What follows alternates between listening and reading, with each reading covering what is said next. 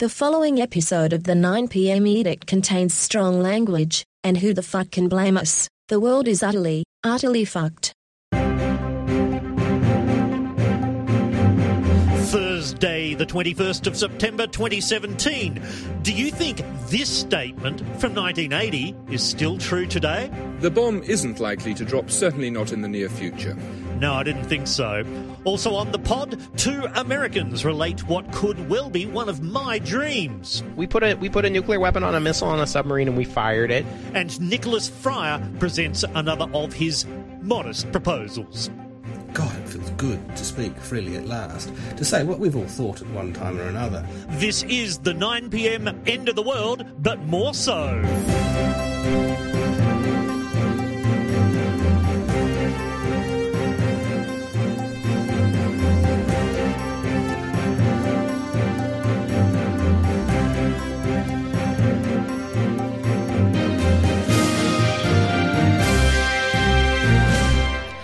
This episode of The Edict is dedicated to the memory of Lieutenant Colonel Stanislav Petrov of the Soviet Union. I'll explain why in a moment. But let me first tell you briefly about an Adelaide band called The Mark of Cain, or sometimes Timok. They make music that sounds like this.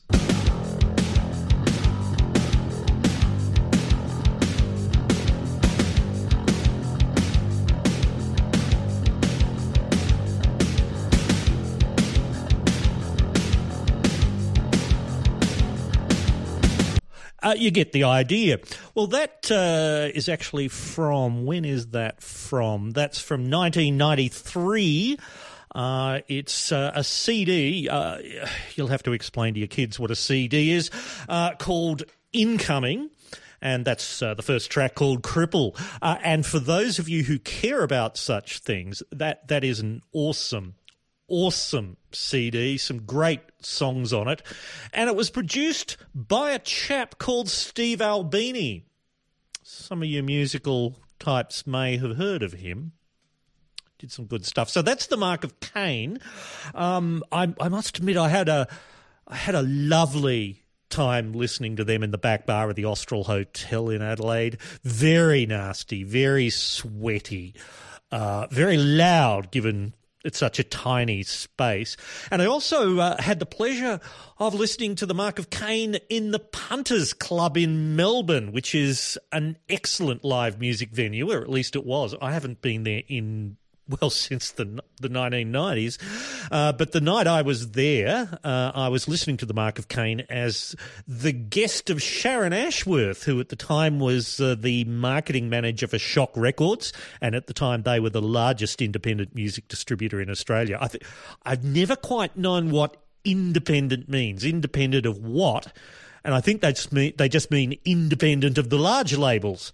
So then you get the independent labels. Of course, they grow, and then you get other labels to say, no, we're independent. Anyway, that was Shock Records then, and Sharon Ashworth was buying uh, my drinks and for those with us. And I noticed she was only drinking mineral water, and I thought, that's odd. Here we are listening to the Mark of Cain, and uh, this is why are you just drinking mineral water? And she said, um, I used to be Nick Cave's tour manager. Yeah, I thought that probably uh, answers that question.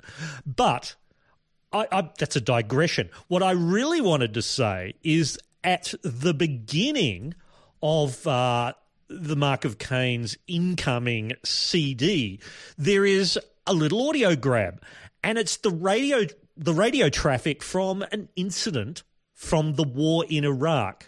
Uh, uh, obviously, just a, a short time before the CD was released. The voices you're about to hear are American pilots and their mission controllers. Yeah, those are enemy. You go ahead and take them out. I uh, can shoot those easy, right? Oh, they don't look like you're doing a damn thing. I said, go ahead, take them out. Well, I'm going to tell you, it's hard to pull this trigger. I hope it's enemy. That's all right. Just stay on. Here it comes.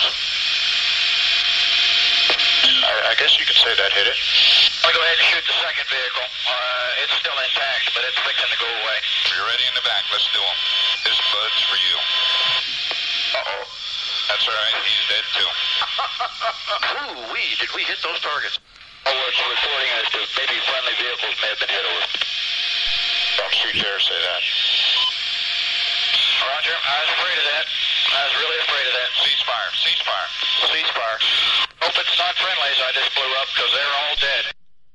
As it happens, they weren't all dead. The uh, the friendlies turned out to be a couple of British Army armoured vehicles. That's only part of the the entire audio sequence. I have heard the whole thing. You can find it on the intertubes. There's a sequence beforehand where the American controllers are in contact with uh, a British controller in a Royal Air Force plane as they're circling around, and they lose contact with the British plane. So you just heard what happens. There's a bit uh, that's missing from that audio, which is where one of the pilots says something along the lines of, Are you sure they're not friendlies? I see orange. Isn't today orange? And that's a color coded thing that friendly vehicles that were racing all the way ahead of the main front would stretch over the, the top of the vehicle a coloured flag. Today's colour was orange in that case. And one of the pilots thought he saw orange, and he's actually overruled by the controller, and they're given clearance to fire. And that's where you hear the audio picking up from just there. What you hear afterwards, uh, and I'm not sure whether there's an edit point or afterwards that uh, that thing happens, you you hear communication re-established with the British controller, and in this clipped British accent, you hear something like "Dragon Five, Dragon Five, cease fire, cease fire," oh, and and then there's about two minutes of pilots just flying around, realizing what's happened. What isn't uh, as well known is that uh, some of the the crew of those two British armored vehicles did did survive. And in interviews have said they do not blame the American pilots. The American pilots did what they were meant to do. They checked, they were told they were clear to fire, and they did. Now, the reason I mention all that is that I want to point out how what happens in a war isn't as neat and clean as as the politicians would like to believe. It's not all under control. Uh, someone once said that you know no plan survives contact with the enemy, and it's true. Uh, you you can plan as much as you like, uh, but then once you you've pressed the start button, it's down to the individual soldiers and their sergeants on the ground. It's down to individual pilots. It's down to individual captains of ships and their sailors making the decisions on the ground or on the water using the information that's in front of them, the information they've been provided, and that's not always accurate. Let's wind back a bit. Here is uh, a, a piece from the BBC current affairs program Panorama from 1980. The episode was called If the Bomb Drops, and it's presented by a uh, significantly younger Jeremy Paxman. Good evening. The bomb isn't likely to drop, certainly not in the near future. Although the Russian invasion of Afghanistan has heightened tension between East and West, few believe that a nuclear war is imminent. But what the Afghan crisis has made us do is examine what preparations have been made to enable you and me, as opposed to government, to survive a nuclear attack. Britain's Civil Defence Corps was disbanded in 1968, and since then most people seem to have wanted to avoid the subject altogether. They think either that there'll be no nuclear war, or that no one will survive it. Both assumptions are questionable. In this film, we've attempted to find out how many could survive a nuclear attack, what life would be like after such a catastrophe, and what's being done to help us survive. You may find some of this film disturbing, but as long as we remain a likely target for attack, we must think about the unthinkable if the bomb drops. After a nuclear war, the whole of Europe could become a vast uninhabitable desert. No industrial society, nothing that we would recognize as government, would survive. There would be a state of total anarchy, with all those who remained alive prey to bands of savage marauders, with disease rampant and violent death commonplace. In an all out nuclear war, to use the word survival is idiotic. Cheery chap, isn't he? That uh, episode of Panorama, as I say, was from 1980. Now, the 1980s, the first half of the 1980s, was the closest we've been to nuclear war since uh, the Bay of Pigs in the early 1960s, and uh, along with that, uh, the disastrous attempt by the United States to to invade Cuba, and then the Cuban Missile Crisis, uh, where the Soviet Union did put nuclear armed missiles in Cuba, obviously very close to the United States. And in that messy environment of 1962, 3 was it? Early 60s, anyway, that's a very close point in uh, in trying to avoid nuclear war. And the other one was the early part of the 1980s. Now, if you want to understand uh, the 1980s and the political landscape of the time, you really do need to understand Exercise Able Archer 83. Uh, well, and of course, Bananarama, but that's outside the scope of this program this uh, this evening. Um, Able Archer 83, bit of context there was heightened tensions, as uh, Paxman said, uh, about Afghanistan and so on. Uh, there were increasingly accurate and realistic military exercises on uh, on both the Soviet Union side and on the NATO slash American side.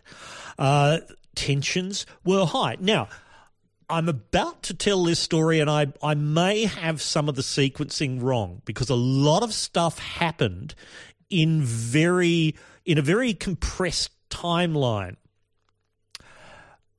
Able Archer was an exercise where the NATO forces, including the United States, tried to make uh, make things as realistic as possible to see how they would cope with the communications process if a real nuclear war broke out.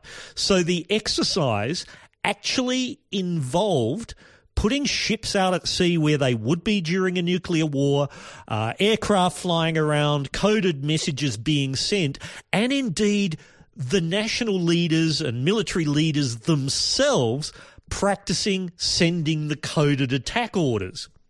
Now, while this was all happening, the Soviet Union happened to be paranoid about the idea of an American first strike.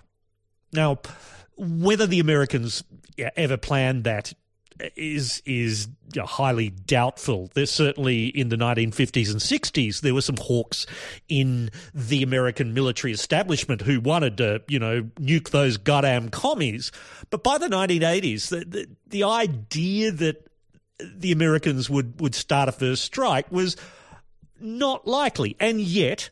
Uh, the Soviet Union was worried about it, so they assigned agents to look out for signs of uh, a surprise attack. And of course, when you're looking for every little paranoid sign, uh, I mean, you'll find them. I've, I've, got the words wrong in that explanation, but you understand what I'm saying. You look for subtle clues, you will find subtle clues. Now, that was one of the events. And as I say, I don't know the exact order of these because I ran out of time looking them up this evening. Another incident because of this heightened alert state, is that when uh, an American intelligence aircraft and Korean Airlines Flight 007 were kind of in the same ish area at the same time, there was confusion and the Soviet military shot down the Korean airliner uh, along with all of the people on it. So there was that tension. Um, and there were other things too. So, in this kind of atmosphere, Lieutenant Colonel Stanislav Petrov was on duty at the Oko Nuclear Early Warning Center. Oh, sorry, the, the Nuclear Warning Center, and one of the feeds into that was the new Oko Nuclear Early Warning System, which involved satellites and other such thing. He was the officer on duty. the system reported that a missile had been launched from the United States, followed by five more. That is to say, the Soviets saw that there were inbound nukes. Now, exactly what happened at that point and exactly what Petrov's role is, is has kind of not fully been established. But Petrov decided that the strike that or this evidence of a strike was a false alarm. So he did not trigger the communications that would have gone back to the Kremlin and led to a nuclear response. His reasoning included the views that uh, the the new Oko system was not yet wholly trustworthy and other systems were not indicating uh, an attack. Um, but also that five missiles. I mean, if the United States was launching a surprise strike to to wipe out the Soviet Union, it wouldn't be five missiles; it would be hundreds, and that was that was reasonably logical. So, in many ways, Stanislav Petrov is is someone who prevented, by his individual action, a nuclear war.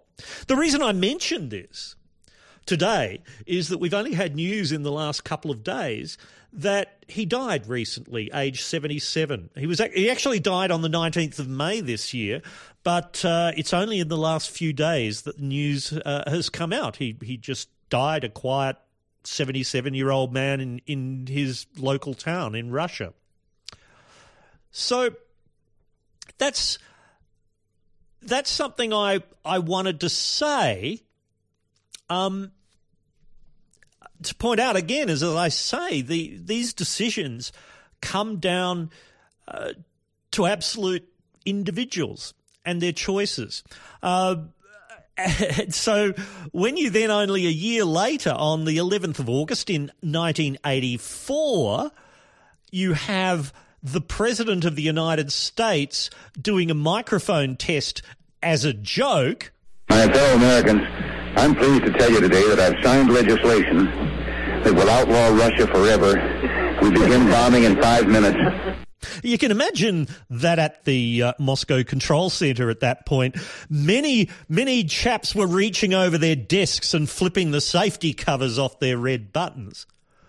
Nice little joke, Ronnie Reagan. He he says he didn't realize that the microphone was live. Yeah, a man who spent his entire career as a movie star doesn't know when uh, the microphone is live. So let's fast forward to 2017, and we have the uh, Democratic uh, People's Republic of Korea testing not only uh, ballistic missiles, but hydrogen bombs, thermonuclear devices. Now, we've seen in recent weeks, and I know I talked about this in the last episode of this podcast, but we've seen in recent weeks the the North Koreans really just slamming through a lot of tests here. And uh, it's important to note, for example, that the last missile test uh, of one of their longer range devices was not really a test. It was really a drill. It wasn't from a test bed. It's from what was called, it is called a TEL, a TEL, a transporter erector launcher. That is, you know, this, they're the, they're the kind of multi-wheeled vehicles you see in all of the the Russian and North Korean military parades. They've got a missile on the back. They've got about eight or ten wheels, twelve wheels. I don't know. You count them.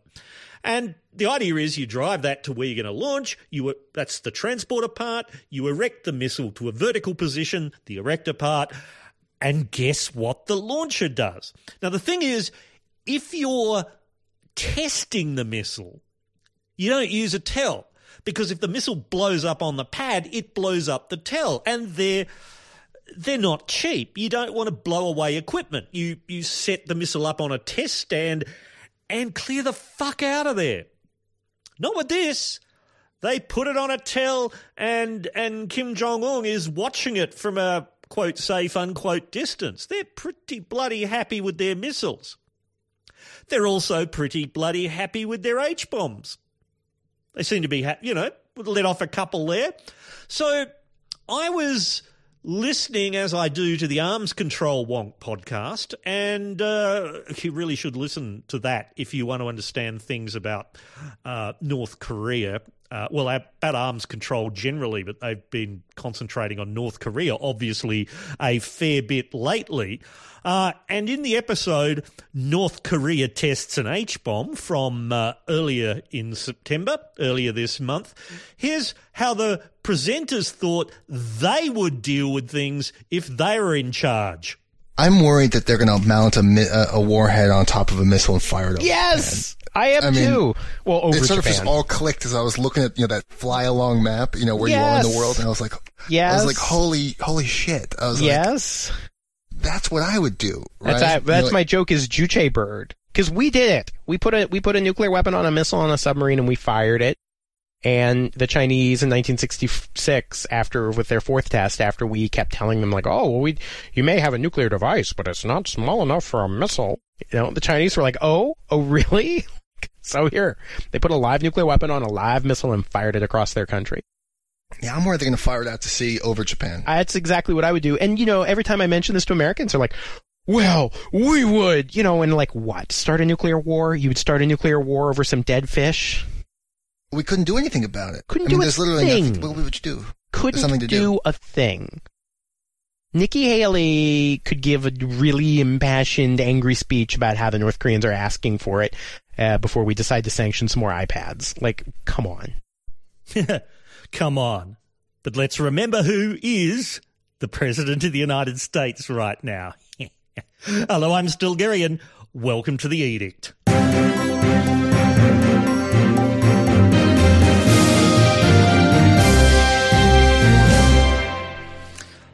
It's quite a while since we had uh, one of these podcasts, isn't it? More than three months. Uh, uh, shall I tell you why? Do you want to hear about my personal problems? If you're listening to this live and on the Twitter stream, uh, just say at the hashtags 9pm live. and uh, if you want to hear about my personal whinging, uh, in the podcast a bit later. Uh, just let me know on the Twitters. 9 p.m. live is the hashtag. That's the letter nine, number nine, number. Oh, what are the, the the letters you use for numbers? Um, do that. Oh dear, we're off to a fucking good start here, aren't we? Okay. Anyway, it's been a while. I mean, the things I spoke about in the last episode of this podcast, would you believe? Covfefe, Harold the Giraffe, and gay marriage in Australia, which is still an issue nearly four months June, July, August, September. Yes, nearly four months later, and it's going on for fucking ever. I don't want to say too much about this because the uh, the referendum, no plebiscite, no survey that the government is running to see whether a same-sex couple should be allowed to marry or not is saturating well the kind of media coverage that you and I look at. I mean, the sort of people who don't stay across this shit probably aren't listening to this podcast. so I can say anything I fucking like about you, can't I, you stupid, bigoted cunts? And the last episode included uh, a big slab, rather far too much of uh, it, I now realise in hindsight, of Margaret Court, a former Australian tennis star who's now a senile evangelistic Christian pastor it's the senile and evangelistic and dipshit part of that that's the problem. If she was actually teaching the teachings of that Jesus bloke, I'd be happy, not this strange. I did all that last time. What I find interesting about this debate, in as much as it is, is how the no voters have been silenced. You don't have the freedom of speech to defend yourself, said Margaret Court in one media report, which reported her saying that she doesn't have freedom of speech.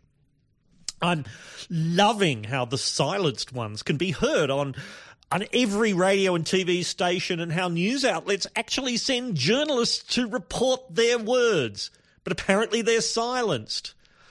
Lyle Shelton of the Australian Christian Lobby is the most silenced of all. He he must be exhausted by now. Imagine how totally knackered he'd be if he wasn't being silenced. BuzzFeed, who I must remind you is an awesomely good news outlet.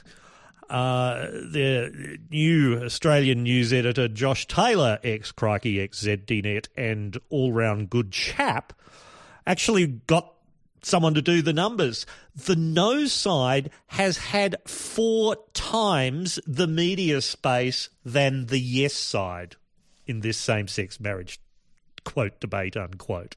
And yet they're silenced. One day, uh, just recently, the uh, Libs was it Libs for same sex marriage, Libs for yes, whatever, whatever, whatever the conservative side of government, because it's all on their personal votes. They they took out money to advertise their support of the yes side. Had a full page advertisement in the Australian, which is an allegedly broadsheet national newspaper. I mean, it is, you know what I mean. It's a Murdoch thing, and uh, a few people, myself included, wondered whether this entire same sex marriage debacle is part of a, a Malcolm Turnbull Rupert Murdoch deal to lift the Australians' advertising revenue. Then I thought about that for a while. I thought, no, no, no. Malcolm Turnbull could never engineer something that Machiavellian. He could barely work up a macchiato. No, uh, as Garth Kidd, friend of mine, said on Twitter, Turnbull, and, and oh, I need to explain the context of this, don't I? The former Prime Minister Tony Abbott is is really trying not just to prevent the advance of human civilization at all, but kick Turnbull out so he can do better preventage of of advancement. God, can you imagine if Tony Abbott were about at the time that the tetrapods were crawling out of the ocean? Be hilarious, isn't it? There's nothing wrong with the water. There's nothing wrong with you'll you'll die out there. You'll die. If you go out there on the land, our children will become lesbians. Oh God, I'm glad I'm. I hope people can't hear me shouting this out in the forest. Uh, so former Prime Minister Abbott, who is continuing his sniping, not sniping campaign from the timeline, the sidelines, Turnbull making political decisions solely so that he can maintain his position. Um, Garth Kidd suggested that Turnbull and Abbott both threatening to bring down the government is like a game of chicken, but they both threw the steering wheel out of the car. I don't think that's quite true. I think they threw the steering wheel into the back seat where great grandfather is fighting his dementia and arthritis, trying to reach the dropped steering wheel down between his legs in amongst the chip wrappers. As we go closer and closer to the cliff, cartoonist Jon Kudelka really uh, had it pat back in January this year when he said the thing with Malcolm is even though you know he's going to be disappointing, he still manages to disappoint, which is quite something. Also, quite something is some of the campaigning, not just on uh, same sex marriage, uh, but on the kind of fighting the Nazis in the United States. And let's be real, there are actual Nazis in the United States and elsewhere, but America's always had a bit of a fondness for the swastika and flags and marching around and shit. Stonewall UK, the uh, gay rights organisation, had a, a, statement the other day condemning violence. They said, quote, there is no place for violence in our movement as a form of attack or retaliation. There is no resolution that will be achieved through violence or language inciting violence. Dehumanising discussion and actions hurt us all, divide us and stokes that division. Stonewall has always achieved change through consensus building. We will find a way to that consensus, but it is clear that the current toxic discussion and now violence is not the way. You fuckwits! Your organisation, Stonewall, is named after a riot when the police cracked down on on homosexuals in New York at that club and drag queens and transgendered women of colour started throwing bricks at the police. That's how you get change. Now, put this in the context of what else is happening in the United States. A firefighter oh, I haven't written down what state he was in. It doesn't really matter. But he was saving a dog from a fire and said something like saving one dog is more important than a million black people. Class act, isn't it? Well, that, ladies and gentlemen, that is what is happening in the world. And though. I'm pausing. Uh, dear friends at ASIO, I am not advocating political violence. I'm not advocating political violence at this point. But sometimes in the world, things do get to the point where discussion and consensus building is no longer sufficient. Is that advocating violence? No, I don't I don't think we're quite at that point yet. But Jesus Christ, we must be getting fucking close.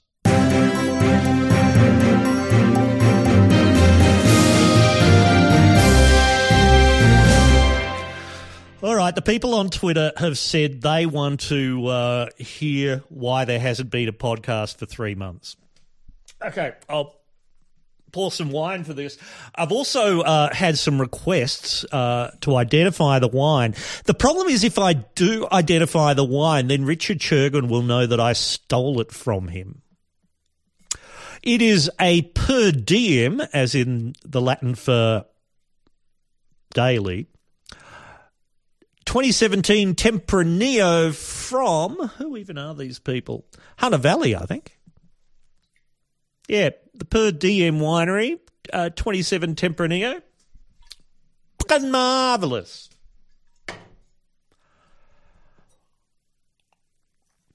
So, as you probably know, uh, do I really want to do this? Yeah, okay, through the winter. Uh, one, got that nasty man flu that's doing the rounds in Sydney and the Blue Mountains, the one that fucks you up and then doesn't go away and then does go away and doesn't go away and comes back and whatever. Um, some think that's just a whole series of nasties.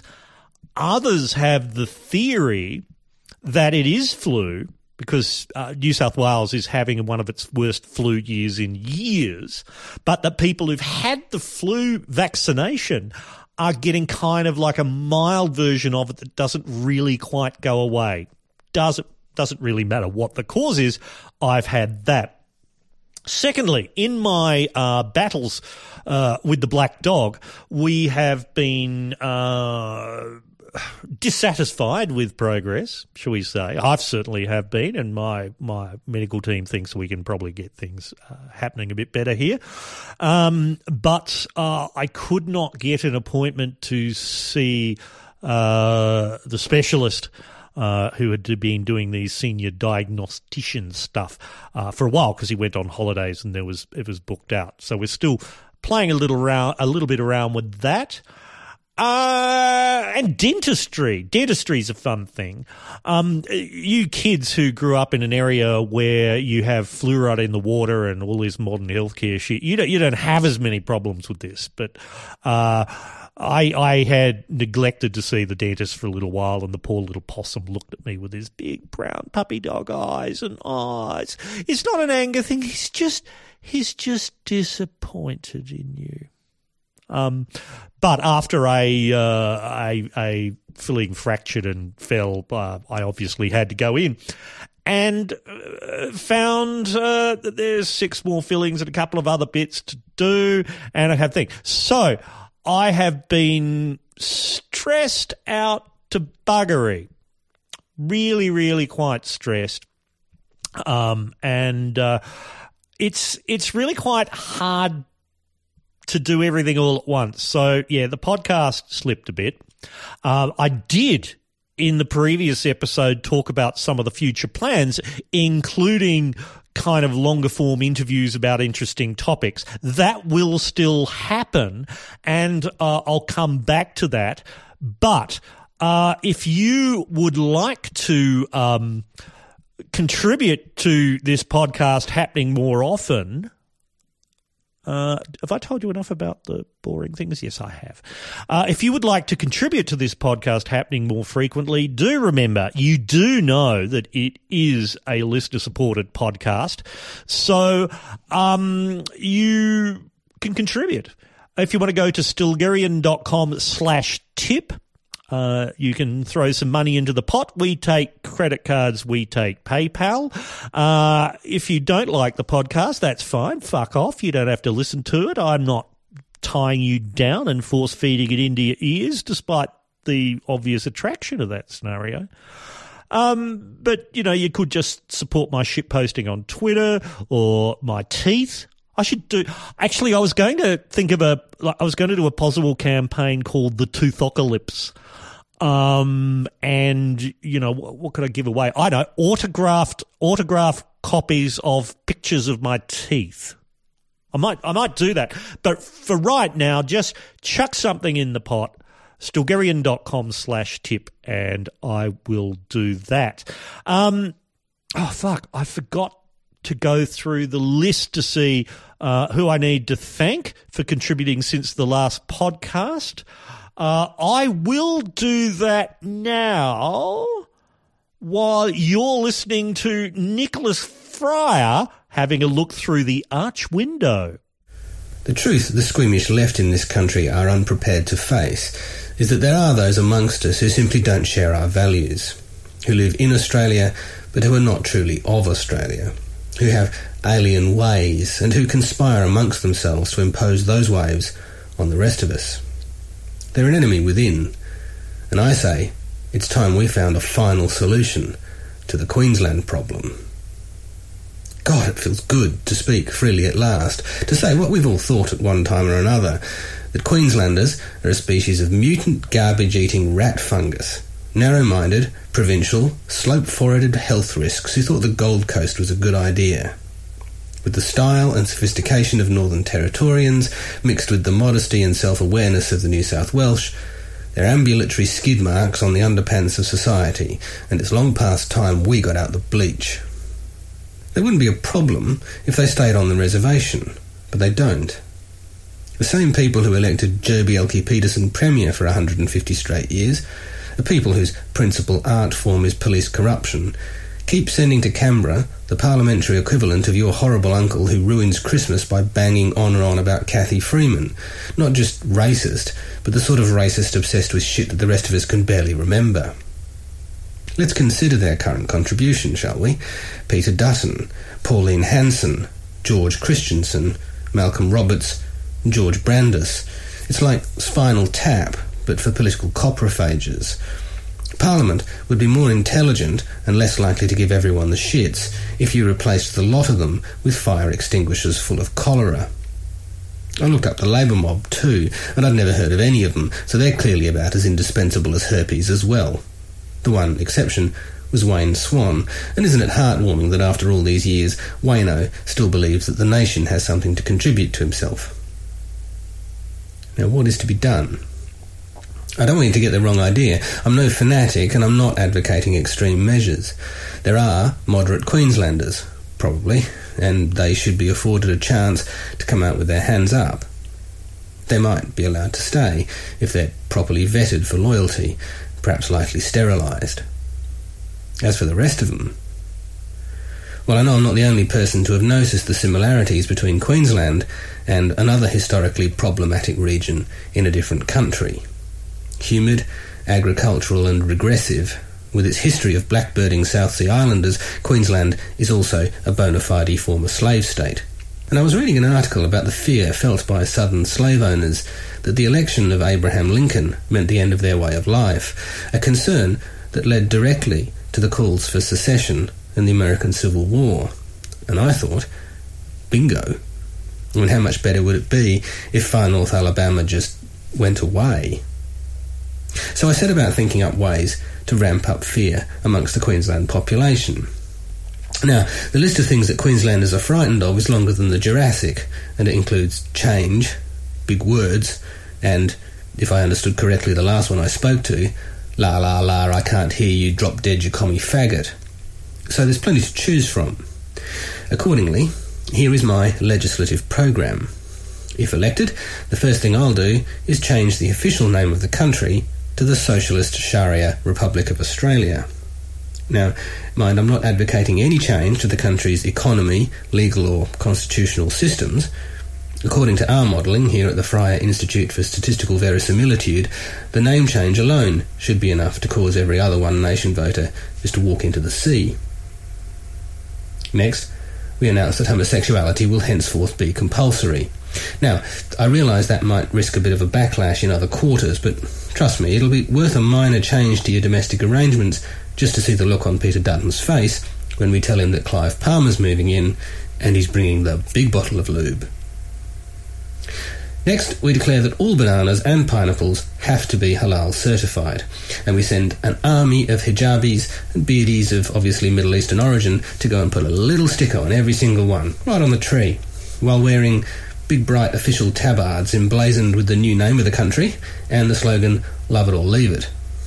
Obviously, these brave patriots will be running a bit of a risk, but the Freedom Riders knew that liberty and justice have to be fought for, and I have faith that my generation is no less capable of rising to a challenge.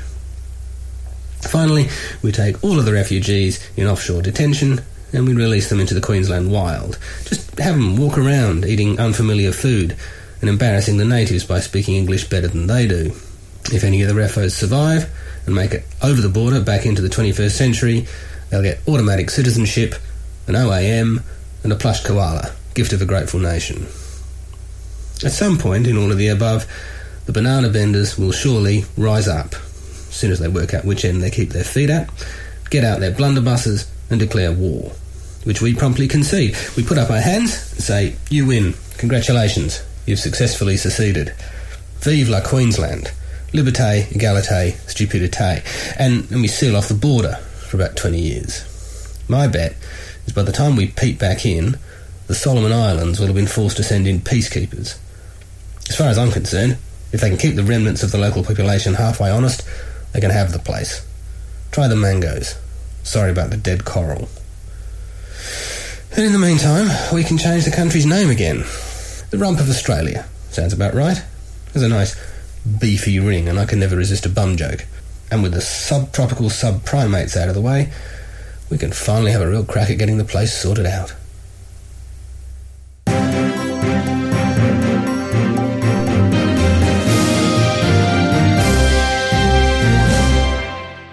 Well, here's the really disappointing thing. Uh, while you're all listening to Nicholas Fryer, and I don't know what was he on about, probably penguins or something, um, I was looking back at uh, who might have contributed to the tip pot since the last episode, and the answer is only anonymous people, which is really quite sad. Uh, so, you, no, it's not sad. It's wonderful. So, thank you to the people who have contributed. Uh, you know who you are. If you would like to be one of those people, anonymous or uh, not, then stilgherrian.com slash tip. Or, and uh, we'll th- I'll, I'll, think of a way of uh, spending your money. While I'm uh, plugging things, and no, Jono, I'm not talking about ecstasy. Next week, if you're listening to this now, it is Thursday, the 21st of September, as I am talking into this microphone. In six days' time, on Wednesday, the 27th of September, I will be in Melbourne with my uh, my my good friend Dr. Vanessa Teague, and we will be destroying democracy. And you can come and watch us do that. Actually, a little more seriously, uh, the Victorian Fabians. The Fabians are kind of a a how do you describe them? Um, I'll I'll leave you to look up the Fabian movement yourself. Uh, this is the Victorian branch. It's a political thing. It's all right. It's, it's kind of lefty, but not you know not you know lefties that wash. and, and know how to speak in whole sentences. They've, they're doing a series of spring talks, three of them, uh, called Digitization and Democracy. And this is the, the one in the middle. This one is called Digital Manipulation of Democracy. Now, Vanessa Teague, uh, she is a cryptographer and hacker uh, at the University of Melbourne. She knows a lot about electronic voting systems, and I mean a lot. And me, well, you, you, you know me. Uh, I mean, I rant on this podcast, but I actually you know, as you probably do know, write about cyber shit and hacking and privacy and information and big data and all that. Uh, so the two of us are going to, to have a look at uh, how all the new digital things can manipulate uh, democracy from hacking the vote to Russian uh, troll nets to uh, all sorts of things. So that'll be fun. That's next Wednesday, the 27th of September in Victoria, 6 p.m. Uh, and uh, look, look it up yourself. Go to fabians.org.au. You'll find all the details. It's in Melbourne, 6 p.m. next Wednesday night. Uh, what else do I need to tell you? Oh, yes, ladies, ladies, know your lemons. It's a a brilliantly conceived uh, campaign uh, about breast cancer this year. Uh, go to knowyourlemons.com uh, or knowyourlemons on Twitter. They've got some wonderful graphics using lemons as visual aids uh, so that you know what to, to look for when you're fondling your own breasts or or I suppose other people can look for as they're fondling your breasts. But it's lemons, so it, it doesn't frighten the kiddies. Uh, ladies know your lemons. No, that's quite serious. Ah, this reminds me of the other thing. Uh, that came up in my my medical list. It's been quite fun. There was a a spot on my leg that's a little spot, be there. You just see skin spots all over, you know, particularly as you're getting on a bit. And and this one had been there for years, years, hadn't changed. And over the last couple of months, it had started kind of increasing in size. So I did what you should do, everyone. Show it to your doctor. I mean, your doctor likes looking at your things. Uh, and and my doctor was happy to look at this and he went, Yo, I don't know, that's not my specialty. You should go off and go to the skin and cancer hospital and have someone who knows what they're doing look at that. And I did. I did. And a very nice, uh, nice dermatologist chap took one look at that. And he said that's called a, where is it? A traumatized angioma. And if you go to my website, I've got links to what that might look like. And I, I good, I went back to my doctor. I, well, well, I said, uh, it's a, a traumatized angioma. And he went, oh, you scratched yourself, did you? Thanks. Thank you. Thank fucking you. Uh, this is the same doctor who, when I first started, you know, reporting that my neck cracked and whatever, he just said, yeah, yeah, you're getting old, necks are badly designed, they do that. Sigh. Oh, and one last thing I want to plug. Uh, still not ecstasy, Jono. Just, just settle down, my boy. Just settle down. Uh, is the wonderful podcast called History Hit do listen to it. It's it's quite fun. But there was an, a, a, very interesting episode recently which discussed uh, a book which is now being made into a film called Victoria and Abdul. Turns out Queen Victoria of Great Britain, or had a servant called Abdul as she was in her 60s and Abdul was in her 20s. Um, and they they were quite close, and, and I'm, I'm, not implying anything unsavoury here. They, uh, he was a servant. They they spent a lot of time together. He taught Queen Victoria Urdu. It turns out she could then not only just write it, she could speak it, and 13 volumes of Queen Victoria's journals are written in Urdu. Funnily enough, the journals she wrote in English were destroyed uh, by other members of the family after she died, but the journals in Urdu survived. And uh, Shrabani Basu, who wrote the book Victoria and Abdul, has read all of them all of the 13 volumes of journals. And it was by writing those journals that uh, Queen Victoria learnt Urdu from Abdul. So that's the book, Victoria and Abdul, and it uh, has been made into a film, a film, which is out soon. So I will be looking out for that, and I think you should probably look out for that too. Elephant stamp time! Elephant stamp time. Each episode of this podcast, when I remember to do it and aren't distracted or run out of time or are too drunk, I present elephant stamps of approval for excellence in the category of thinking. And I have three to give out. Uh, what? Three to give out this time. The first uh, is kind of generically uh, to the people of Britain. The reason why is that there is a wonderful Twitter account called Holiday Complain. I suggest you follow it. This account tweets out the complaints that British tourists have left uh, either on travel sites or at hotels or tour operators or whatever when um, when when the holiday hasn't turned out the way they had liked, and and some of them are racist, obviously, uh, but some of them are just clueless. I, I will read you now four.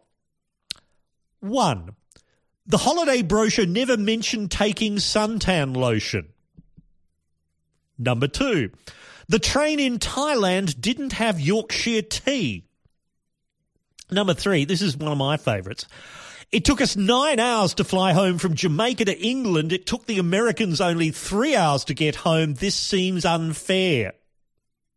I suppose it is. Very unfair. And number four, I'm sure I've stayed in this hotel room in a previous life. I cannot stay here again. Holiday Complain is the Twitter account. Uh, elephant stamp to you. Second elephant stamp goes to Jane, the keeper of Asia at the British Museum. I, keeper of Asia. That's a glorious title.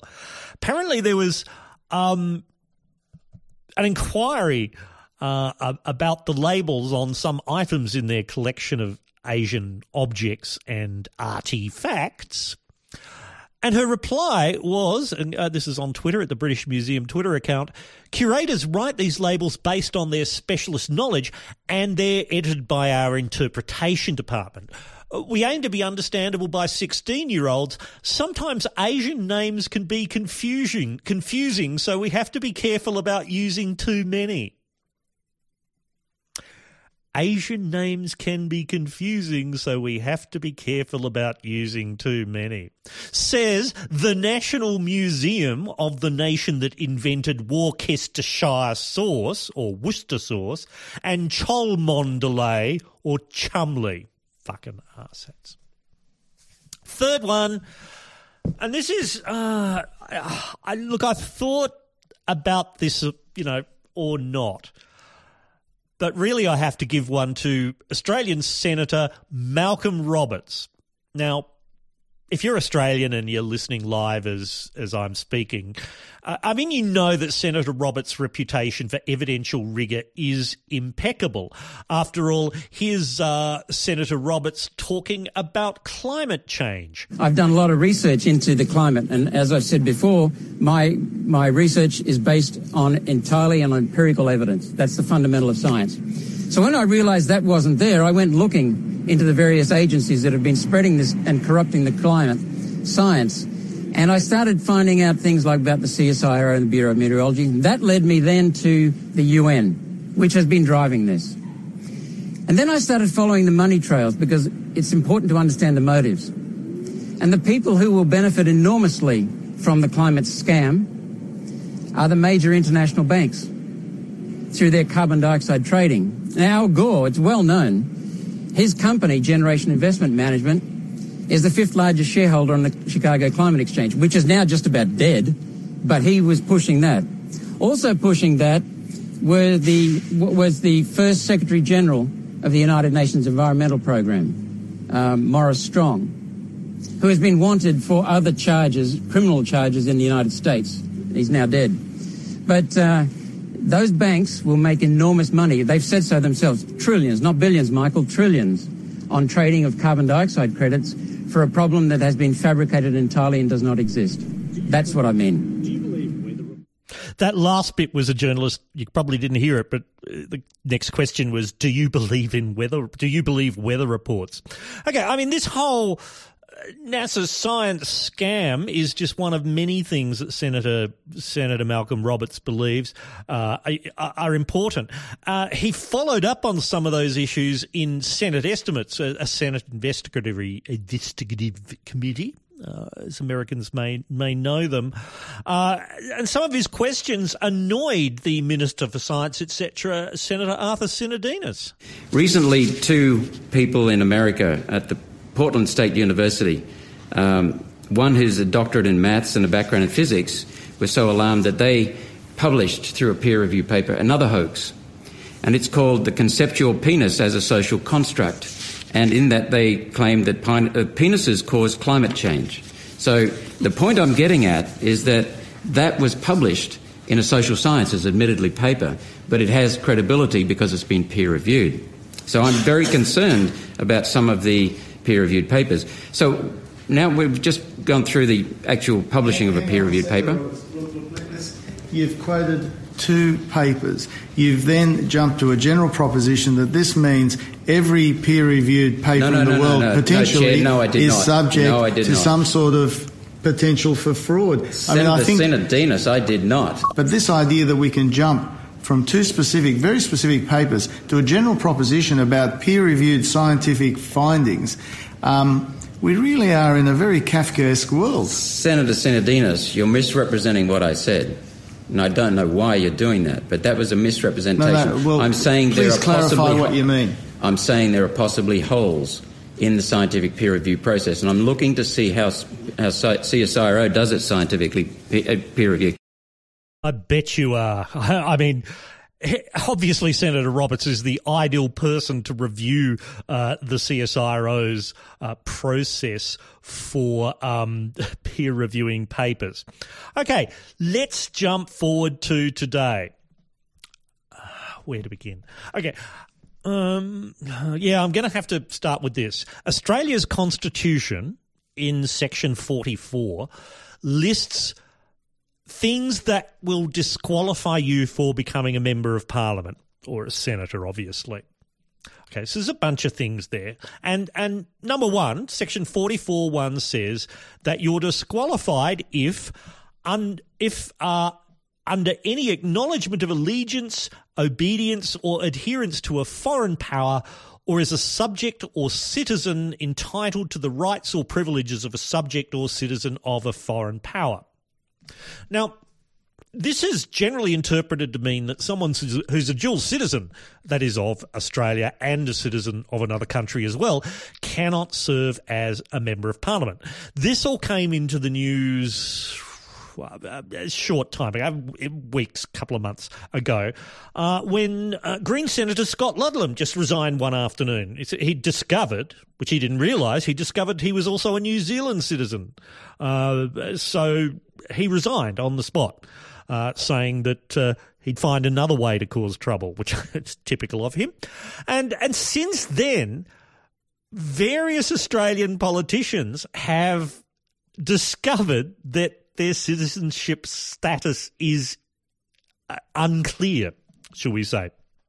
None of them are from the Labor Party, interestingly, uh, because as uh, Victorian State Member of Parliament Philip Dalidakis said, the Labor Party has been recruiting ethnics for years. we, we, we know how to vet our people and make sure their citizenship is in order. Now, it's all the other parties that have been having trouble, including the National Party uh, and their, the Deputy Prime Minister of Australia, Barnaby Joyce. Uh, we're still finding out how his New Zealand citizenship pans out. Now, that that is all being looked at in the, the High Court of Australia currently, uh, which is uh, the highest court in the land. Americans think the Supreme Court of the United States. Because exactly how do we interpret Section 44.1 of uh, the Constitution? So that all kicked off this week. And I'm told that this morning, uh, folks at the High Court were very much looking forward to hearing uh, Senator Malcolm Roberts uh, explain uh, exactly what his situation was. And I was told, yes, looking forward to the day today in the same way someone enjoys uh, putting their dick into a door jamb. Uh, exactly what was happening today. Look, I'll I'll leave Linda Mottram from ABC Radio's PM program to uh, to really explain that. One Nation Senator Malcolm Roberts has told the High Court he officially declared he was eligible to run for Parliament before checking whether he still had UK citizenship. Malcolm Roberts says that's because he always believed he was Australian despite being born in India. And he says he didn't read the application to become an Australian citizen that he signed in 1974. I'll just sign this piece of paper. This is the kind of person you want as a senator, obviously. Uh, but let's hear the full report. This is uh, ABC journalist George Roberts, who was covering it today. No relation to, Sen- to Senator Malcolm Roberts. And I'll just play the, the key bit of uh, of his interview. George, has the senator um, admitted that he didn't comply?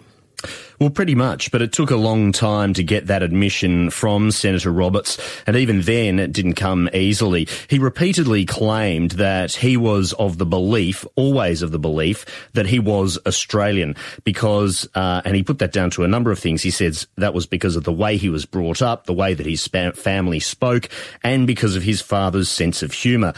But at the age of 19, the court heard in 1974 he did sign an application to become an Australian citizen.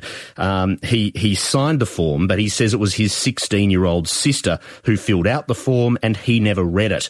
Uh, when he was asked why he would do that, he said uh, if his father told him to sign it, he would have signed it. Uh, and so he says that he subsequently uh, asked his sister what nationality they had been beforehand, and she told him that they were stateless, which is the kind of status uh, that you hear people like refugees and people who don't have a country uh, using. Um, but so he says he still maintains that he'd always believed that he was Australian. So what efforts did he make to check if he had UK citizenship before running for Parliament? Well, it seems he didn't make any efforts. Uh, it wasn't until after he lodged his declaration with the Australian Electoral Commission uh, that he thought perhaps he might have UK or Indian citizenship.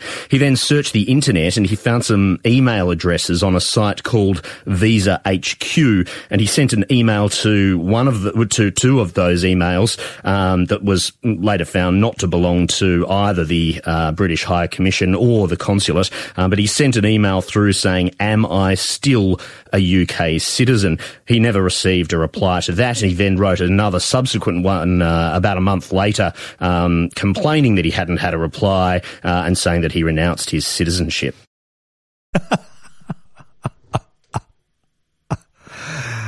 I thought I was an Australian because of my father's sense of humour. Senator Malcolm Roberts is also a qualified engineer obviously the uh, the High Court process uh, has a way to go yet, but uh, I suggest we all stay tuned for this one because it's going to be a lot of fun. In America, they're worried that their politicians may have been secretly colluding with Russia. In Australia, our politicians can't even figure out how to email the UK. Well, that's all the edict for now. As usual, there's notes on the podcast webpage at stilgherrian.com. And if you'd like to keep these podcasts going, or if you'd just like to keep me going and ranting on Twitter and all the stuff that I do, throw your oh, entire wallet contents into the tip jar, stilgherrian.com slash tip, stilgherrian.com slash tip. The next episode of the 9pm edict will be whenever I feel like it. Until then, I'm still Stilgherrian. Have a good one.